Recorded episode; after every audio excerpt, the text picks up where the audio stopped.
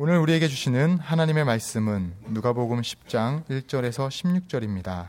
그 후에 주께서 따로 70인을 세우사 친히 가시려는 각 동네와 각 지역으로 둘씩 앞서 보내시며 이르시되 추수할 것은 많되 일꾼이 적으니 그러므로 추수하는 주인에게 청하여 추수할 일꾼들을 보내 주소서 하라.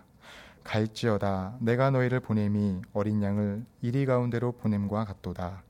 전대나 배낭이나 신발을 가지지 말며 길에서 아무에게도 무난하지 말며 어느 집에 들어가든지 먼저 말하되 이 집이 평안할지어다 하라. 만일 평안을 받을 사람이 거기 있으면 너희의 평안이 그에게 머물 것이요. 그렇지 않으면 너희에게로 돌아오리라. 그 집에 유하며 주는 것을 먹고 마시라. 일꾼이 그 삭슬 받는 것이 마땅하니라. 이 집에서 저 집으로 옮기지 말라. 어느 동네에 들어가든지 너희를 영접하거든 너희 앞에 차려놓는 것을 먹고 거기 있는 병자들을 고치고 또 말하기를 하나님의 나라가 너희에게 가까이 왔다 하라. 어느 동네에 들어가든지 너희를 영접하지 아니하거든 그 거리로 나와서 말하되 너희 동네에서 우리 발에 묻은 먼지도 너희에게 떨어버리노라. 그러나 하나님의 나라가 가까이 온 줄을 알라 하라. 내가 너희에게 말하노니 그날에 소돔이 그 동네보다 견디기 쉬우리라.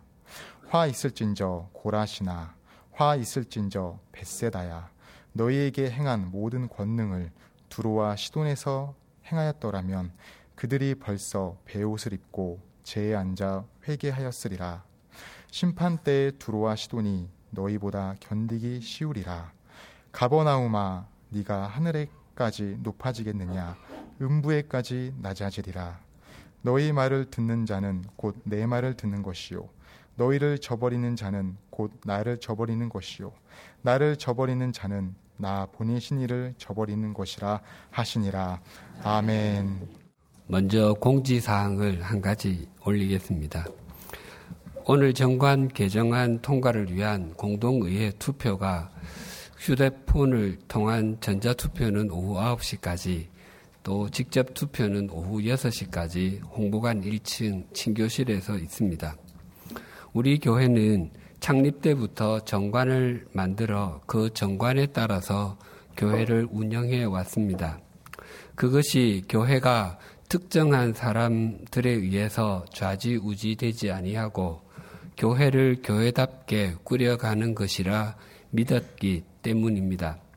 또한 그것이 한국 교회의 미래의 길을 닦는 하나의 섬김이라 여겼기 때문입니다. 그래서 우리 교회 정관에는 교회의 정신과 운영 방안이 잘 담겨 있습니다.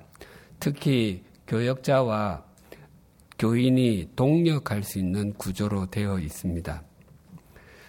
처음 정관을 만들 때에는 조문 하나하나에 얽매이지 않기 위해서 최소한의 내용만 담았습니다.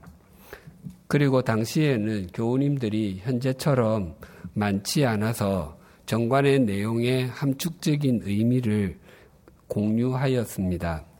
하지만 교우님들의 수가 점점 더 늘어남에 따라서 정관 내용의 함축적인 의미를 알지 못하고 표면적으로만 이해하는 사람들의 수도 점점 더 늘어갔습니다. 또한 우리 교회가 2018년 11월부터 공동 담임 목회를 시행하기로 하였기에 정관의 전면적인 개정은 필수적이었습니다.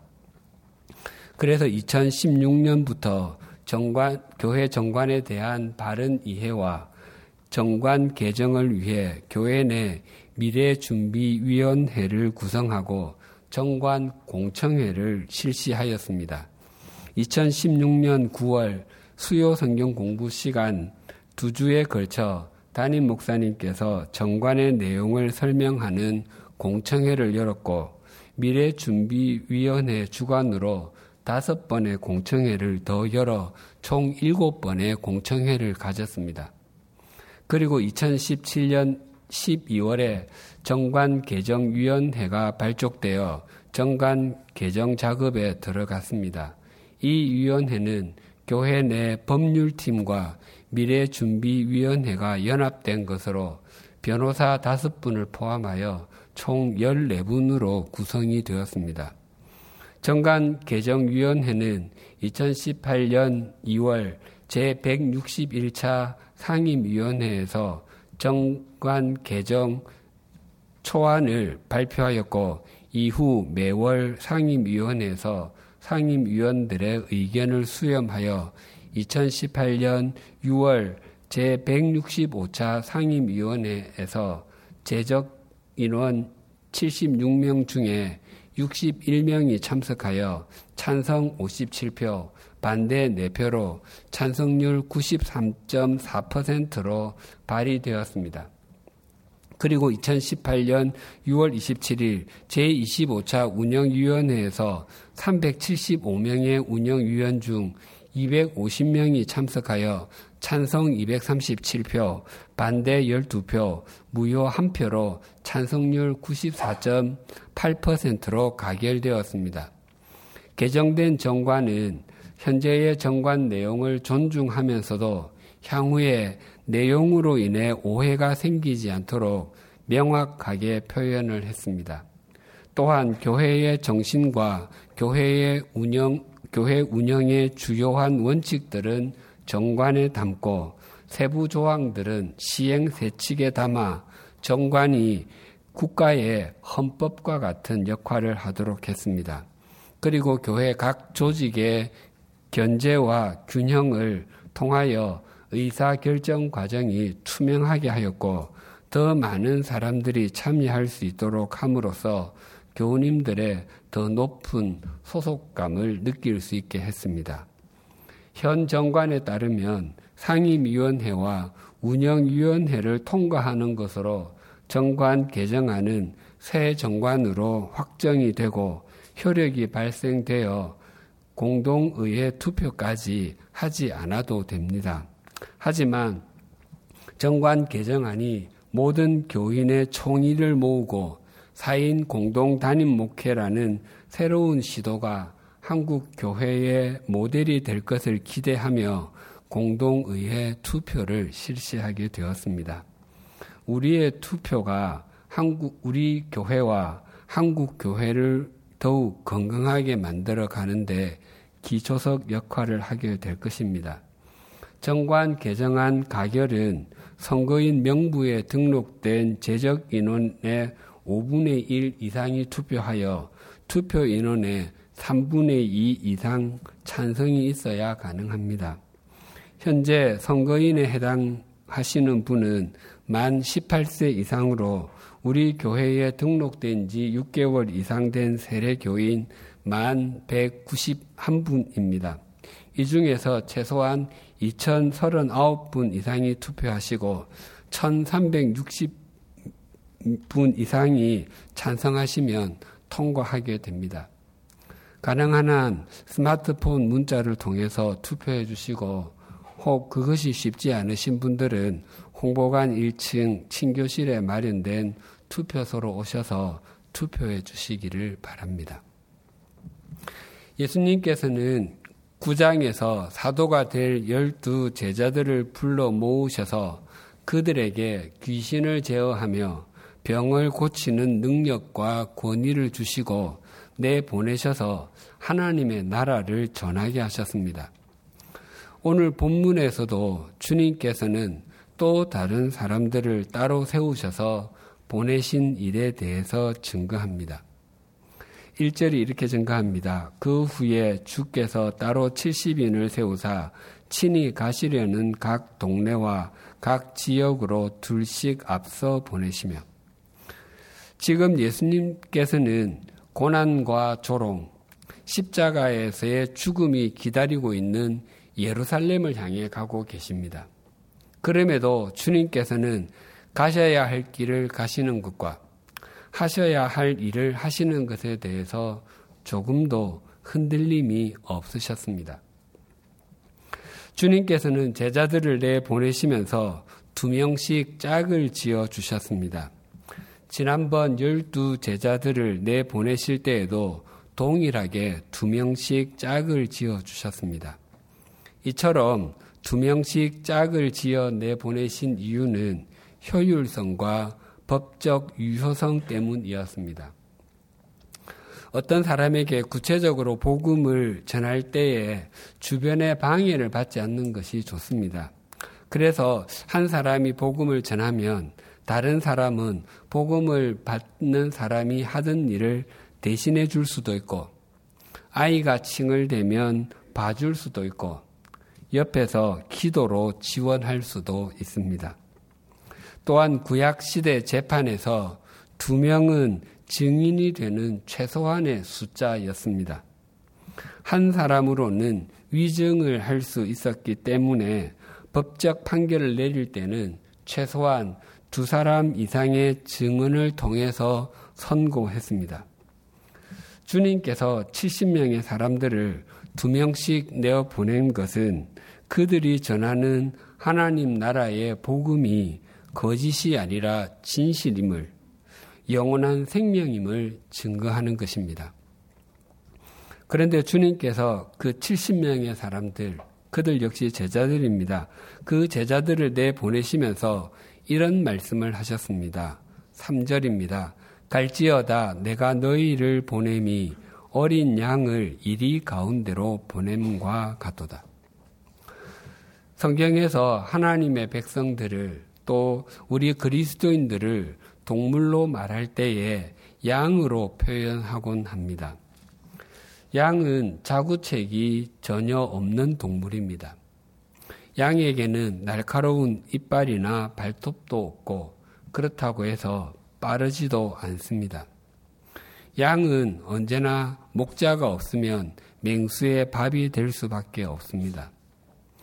그럼에도 예수님께서는 제자들에게 이리 가운데로 보내신다고 말씀하십니다.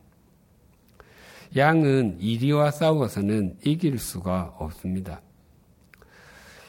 이리 가운데로 보내는 것 대신에 내가 너희를 보냄이 사자나 호랑이를 이리 가운데로 보내는 것과 같다고 말씀하시면 얼마나 좋겠습니까? 그래서 하나님께서 우리에게 힘, 그것이 권력이든 금력이든 학력이든 무엇이든지 간에 우리에게 힘을 주시고 그 힘을 통해서 예수 믿고 살래 아니면 안 믿고 죽을래 그렇게 복음을 전하게 하시면 얼마나 신나겠습니까?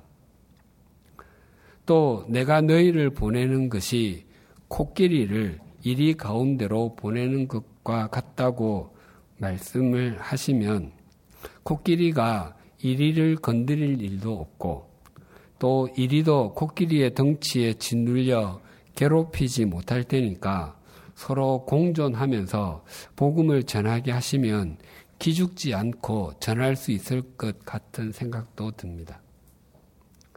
그러나 주님께서는 그렇게 말씀하시지 않으셨습니다.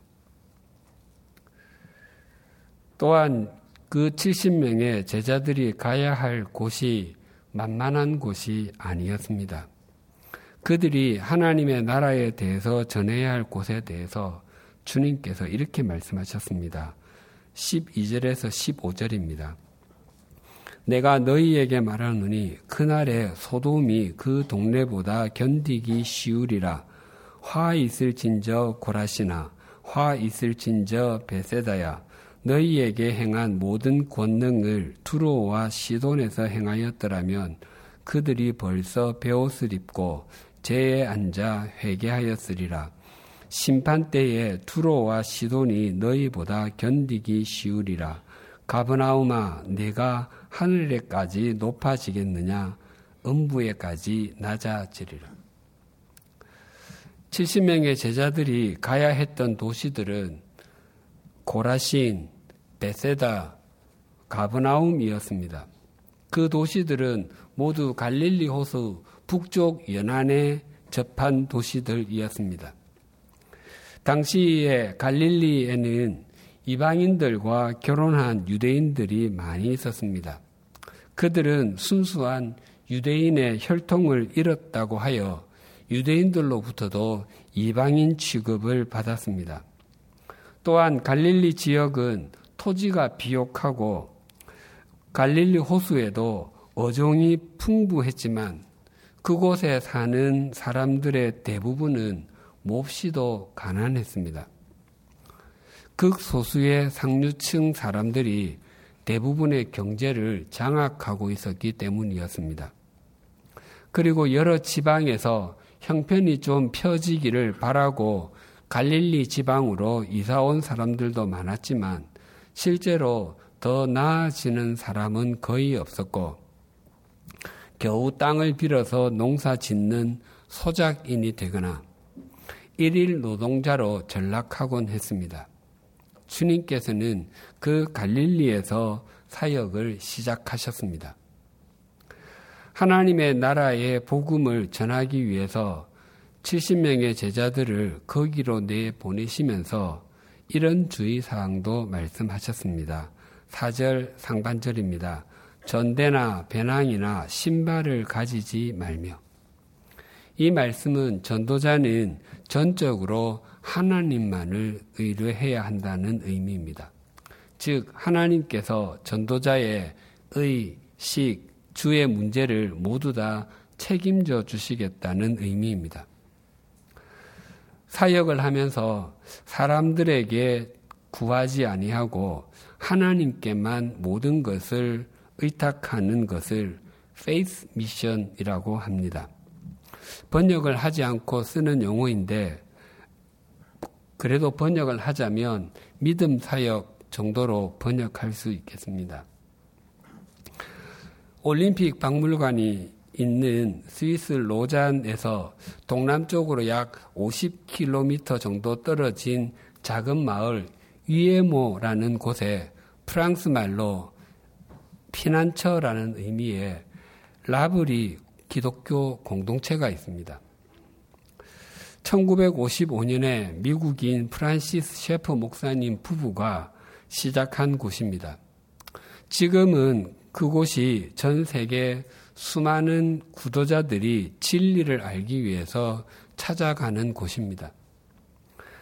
또 전 세계 11곳에 기숙사 및 자료센터가 있습니다.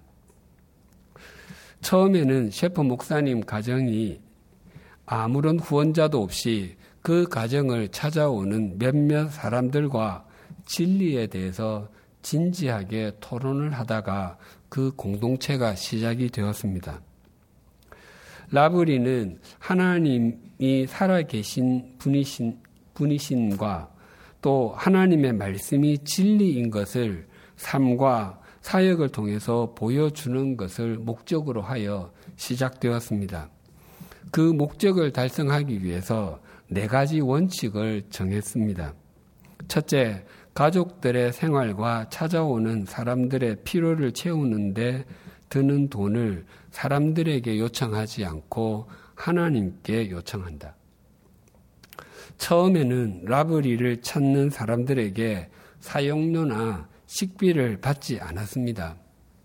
그래야 라브리가 호텔이나 수양관으로 바뀌지 않고 편안한 분위기에서 진리에 대해서 진지한 대화를 나눌 수 있다고 여겼기 때문이었습니다. 둘째, 라브리로 오기를 원하는 사람을 하나님께만 보내달라고 기도한다.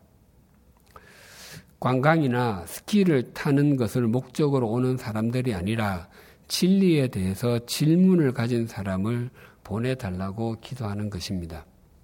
셋째, 스스로의 일을 계획하기보다 하나님의 인도하심을 구한다. 넷째, 이 일이 커진다면 광고하지 않아도 함께 동력할 사람을 보내주실 것을 기도한다. 이것이 대표적, 대표적인 faith mission입니다. 전에도 그런 말씀을 드린 적이 있는데 혹 이 말씀을 들으시고 목사와 전도자는 아무것도 없어야 된다고 생각하신다든지 또 우리 그리스도인들이 모두 주님의 제자들인데 그렇다면 우리는 저축도 하면 안 되고 집도 있으면 안 되고 하루 세 끼 먹는 것 외에 남는 것은 모두 구제를 해야 하는 것이냐고 반문하실 분이 계실지 모르겠습니다. 그러나 주님께서 마지막 만찬을 가지시면서 제자들에게 이런 말씀도 하셨습니다. 누가복음 22장 35절 36절입니다. 그들에게 이르시되 내가 너희를 전대와 배낭과 신발도 없이 내 보냈을 때에 부족한 것이 있더냐 이르되 없었나이다 이르시되 이제는 전대 있는 자는 가질 것이요 배낭도 그리하고 검 없는 자는 겉옷을 팔아 살지어다. 주님께서 이번에는 다 가지고 있어야 된다고 말씀하십니다.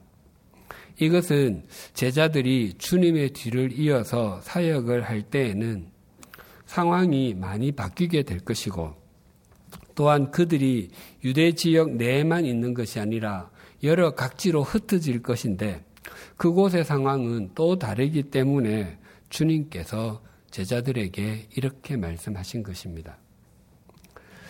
그래서 전대나 배낭, 신발을 갖지 않는다는 것은 우리가 궁극적으로 신뢰해야 하는 것은 하나님이지 우리 자신이나 우리가 가진 것이 아니라는 것입니다.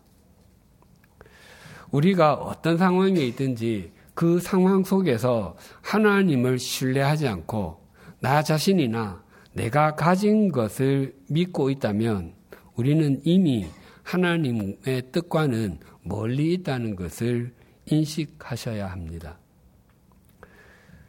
계속해서 주님께서 제자들에게 이렇게 말씀하셨습니다. 4절 하반절입니다. 길에서 아무에게도 무난하지 말며. 인사도 하지 말라는 것은 너무 무례한 것이 아닌가라는 생각이 듭니다. 이것은 가벼운 인사도 하지 말라는 말씀이 아닙니다. 만약 우리가 당시로 돌아가서 길을 가다가 잘 아는 사람을 만났는데 그냥 안녕하세요 라는 말만 하고 지나가면 상대방은 우리를 굉장히 무례한 사람이라고 생각할 것입니다. 당시 농부들의 인사 방법이 이러하였습니다. 길을 가다가 아는 사람을 만나면 서로 목을 안고 상대의 볼에 입을 맞추며 샬롬, 샬롬이라고 말했습니다. 그리고 나서 서로 오른손을 가슴에 댑니다. 그리고 입술에다가 댑니다. 그리고 천천히 이마까지 올린 후에 상대의 손을 굳게 잡습니다. 손을 가슴에 대는 것은 충심으로 당신을 사랑합니다의 뜻이고 손을 입술에 대는 것은 당신과 우정의 키스를 나누고 싶습니다라는 의미며 손을 이마까지 올리는 것은 당신을 존경하고 공경합니다의 의미입니다. 그렇게 인사를 나눈 후에 상대방의 안부를 물어보는 것이 일반적이었습니다. 적어도 30분 정도는 서로 칭찬하는 말로 이런저런 대화를 나누다가 다시 서로 껴안고 이별을 고했습니다. 당시 사람들은 시간보다도 인사하는 것을 더 중요하게 생각했고 시간 때문에 허둥대지 않아야 된다고 생각했습니다. 그렇게 오랜 시간 인사하는 것이 당시의 일반적인 풍습이었기 때문에 열왕기하 4장에 보면 수넴 여인의 아들이 죽었을 때에 엘리사가 그 종 게하시를 먼저 그 집으로 보내며 이렇게 말했습니다. 열왕기하 4장 29절입니다. 엘리사가 게하시에게 이르되 내 허리를 묶고 내 지팡이를 손에 들고 가라. 사람을 만나거든 인사하지 말며 사람이 내게 인사할지라도 대답하지 말고 내 지팡이를 그 아이 얼굴에 놓으라 하는지라. 지금 총각을 지체할 수 없을 정도로 급박한 상황이기 때문에 사람들과 30분씩 1시간씩 인사하고 있을 여유가 없다는 것이었습니다. 엘리사 선지자가 게하씨를 보내는 것과 예수님께서 제자들을 파송하시는 것과 동일한 이유입니다. 만약 어떤 나라나 도시에 지진이나 물난리 등으로 많은 사람들이 굶주리고 있을 때에 우리 교회에서 먹을 것과 구호 물품을 보내기로 결정했다면 하루라도 빨리 갖다 주어야 할 것입니다. 늦게 갖다 주어도 갖다 주기만 하면 되는 것이 아니냐, 그렇게 말할 수 없습니다. 만약 우리가 가져다 준 것 때문에 한 생명이라도 더 살아나게 된다면 1분이라도 지체하지 않으려고 할 것입니다. 주님께서 말씀하시는 복음이 그와 같습니다. 아니, 영생이 걸린 문제이기 때문에 더 시급합니다. 또한 주님께서 이런 주의사항도 주셨습니다. 7절입니다. 그 집에 유하며 주는 것을 먹고 마시라. 일꾼이 그 싹을 받는 것이 마땅하니라. 이 집에서 저 집으로 옮기지 말라. 전도자가 전대와 배낭을 갖지 않고 나갔기 때문에 복음을 받은 집에서 대접을 하는 것은 수용하지만 이 집 저 집 옮겨 다니지는 말라고 말씀하셨습니다. 그 의미가 신세는 한 번을 지나 두 번을 지나 신세 지는 것은 똑같으니까 한 집에 몽땅 치라는 의미가 아닙니다. 한 마을에서 일정 기간 보구 하나님의 나라를 전하는데 첫째 날에는 한 성도님 첫째 날에 한 성도님이 집에서 전도자를 정성스럽게 모셨는데 그 다음 날 다른 집이 더 크고 좋다며 그 집으로 옮기고 또 그 다음 날은 자기와 학교 선후배 관계에 있는 사람이 있다며 그 집으로 옮기고 또 그 다음 날은 음식 잘하는 사람의 집이 있다고 해서 그 집으로 옮기면 앞에 대접했던 사람들은 큰 상처를 받게 됩니다. 그런 상처 주는 행동을 하지 말라는 것입니다. 실제로 교회를 다니다가 도중에 신앙생활을 하지 않는 사람들 가운데 하나님께 실망한 사람들보다는 목회자나 교인들의 바람직하지 못한 모습 때문에 진리에서 멀어진 사람들이 훨씬 더 많습니다. 그래서 주님께서 제자들에게 주의를 주시는 것입니다. 주님께서 70명의 제자들을 내어 보내시면서 이런 약속을 주셨습니다. 16절입니다. 너희 말을 듣는 자는 곧 내 말을 듣는 것이요. 너희를 저버리는 자는 곧 나를 저버리는 것이요. 나를 저버리는 자는 나 보내신 이를 저버리는 것이니라 하시니라. 이 말씀은 보내시는 주님과 보냄을 받는 제자들이 하나라는 의미입니다. 주님은 언제나 우리를 이렇게 여겨 주십니다. 사울이 그리스도인들을 잡아들이기 위해서 대제사장의 공문을 받아서 다메섹으로 가고 있을 때에 부활하신 주님께서 그를 만나 주셨습니다. 그때 주님께서 이렇게 말씀하셨습니다. 사울아, 사울아, 내가 어찌하여 나를 박해하느냐? 그는 그리스도인들을 박해했습니다. 그러나 주님은 그 박해를 당신 자신에게 행한 것으로 여기셨습니다. 왜냐하면 주님은 우리의 머리이시고 우리는 그분의 몸이기 때문입니다. 갈릴리 북쪽 연안에 위치한 고라, 고라 신과 베세다, 가버나움은 예수님께서 행하신 이적의 태반이나 일어났던 곳입니다. 백부장의 하인, 베드로의 장모, 12년간 혈류증에 걸렸던 여인이 고침을 받은 곳과 해당장 야이로의 12살 된 딸을 살리신 곳이 모두 다 가버나움입니다. 또 빵 다섯 개와 물고기 두 마리로 성인 남자만 해도 5천 명을 먹이신 곳이 베세다 빈 들입니다. 그럼에도 그들은 주님께서 전해주시는 영원한 생명의 말씀을 받지 않았습니다.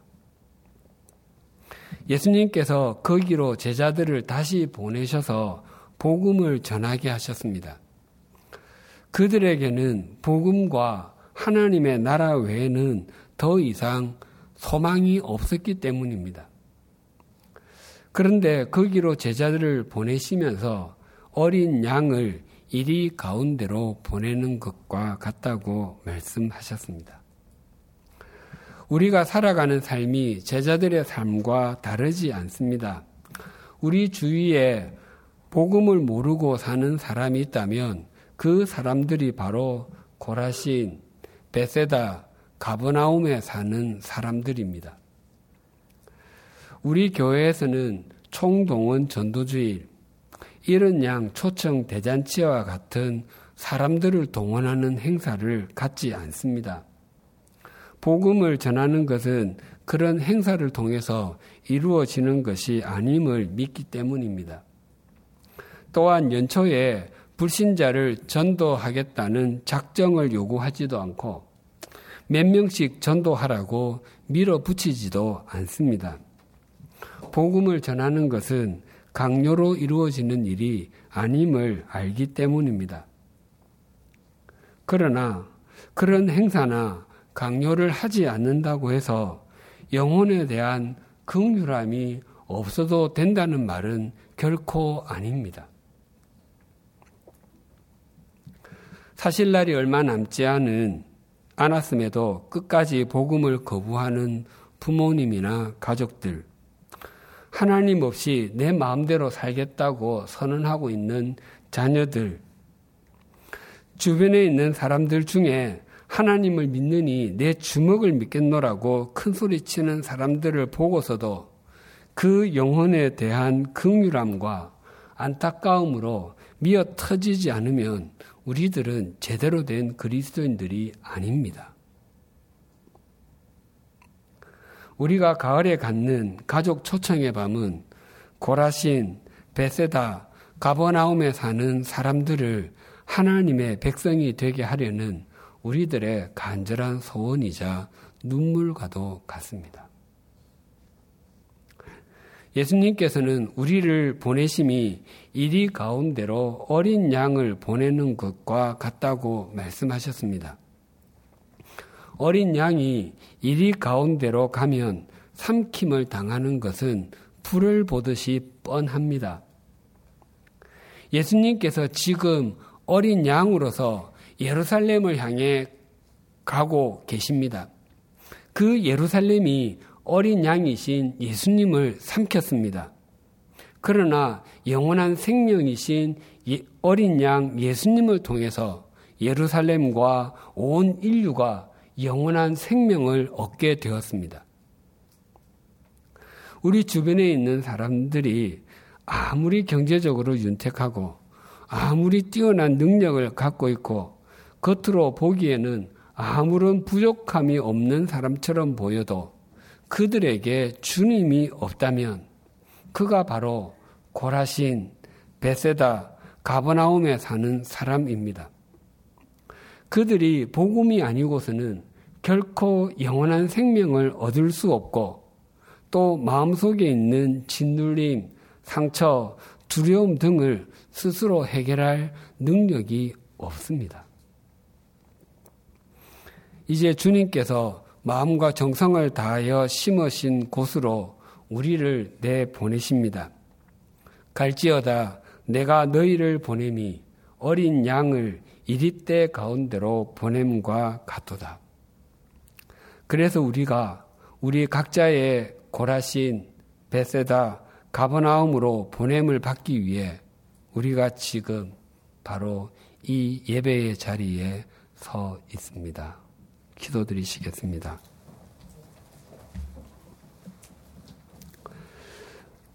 하나님 아버지, 아무리 생각해도 우리들은 다른 사람들보다 더 산하지도 않고, 더 총명하지도 않고, 더 바르지도 않습니다. 그럼에도 우리들을 다른 사람들보다 먼저 불러주시고, 주님과 주님의 말씀이 믿어지게 하셔서 우리의 영혼이 소생하게 하시고 영원한 생명을 누리는 하나님의 자녀가 되게 해주셔서 감사합니다. 하지만 우리는 주님께서 베풀어 주시는 은총을 즐기기만 하고 우리의 주님에 의해 내 보내심을 받은 제자들처럼 가야 할 곳으로 가지 않고 지금 우리가 있는 곳을 주차장으로만 생각할 때가 많았음을 고백합니다. 특히 주님께서는 제자들에게와 마찬가지로 우리들에게도 내가 너희를 보냄이 어린 양을 이리 가운데로 보냄과 같도다라고 말씀하심에도 우리는 귀를 막고 들으려고 하지 않거나 듣고서도 듣지 않은 척 많이 외면했습니다. 하나님께서 마음과 정성을 다해 우리를 심어주신 곳, 우리들의 고라신, 베세다, 가버나움으로 나아가게 하여 주시옵소서. 우리들의 눈을 열어 주셔서 하나님도 알지 못하고 영원한 생명이 있음도 알지 못하는 사람들, 자기가 잡은 것을 놓지 못하고 자기에게 갇혀 사는 사람들, 결국 후회로 끝을 맺을 유한한 것을 잡기 위해서 동분서주하는 사람들을 긍휼히 여기는 마음을 주시옵소서. 주님께서 어린 양으로 예루살렘으로 가셔서 삼킴을 당하는 것 같아도 영원한 승리자가 되셨던 것처럼 우리도 그러하게 하여 주시옵소서. 그리하여 이리가 있는 가운데가 영원한 생명이 움트는 자리, 승리의 자리가 되게 하여 주시옵소서. 하나님 아버지, 우리 100주년 기념 교회가 시작 때부터 교회 정관을 만들게 하시고 그 정관에 따라 교회를 운영하므로 사람에 의해 좌지우지 되지 않는 교회, 주님께서 주인이 되는 교회의 샘플이 되게 해주셔서 감사합니다. 오늘 정관 개정안 통과를 위한 공동의회 투표를 합니다. 자녀가 자라면 옷을 바꾸어 입히듯이 우리 교회가 자라고 또 공동 단임 목회라는 새로운 제도를 시작하기 위해서 새로운 정관의 옷을 마련하려고 합니다. 새로운 정관이 우리 교회를 더 건강하게 만드는 도구가 되게 하시고 한국 교회가 미래로 나아가는데 징검다리가 되게 하여 주시옵소서. 무엇보다도 이 정관이 주님께서 교회의 주인이 되심을 나타내는 증명서가 되게 하여 주시옵소서 예수님의 이름으로 기도드립니다.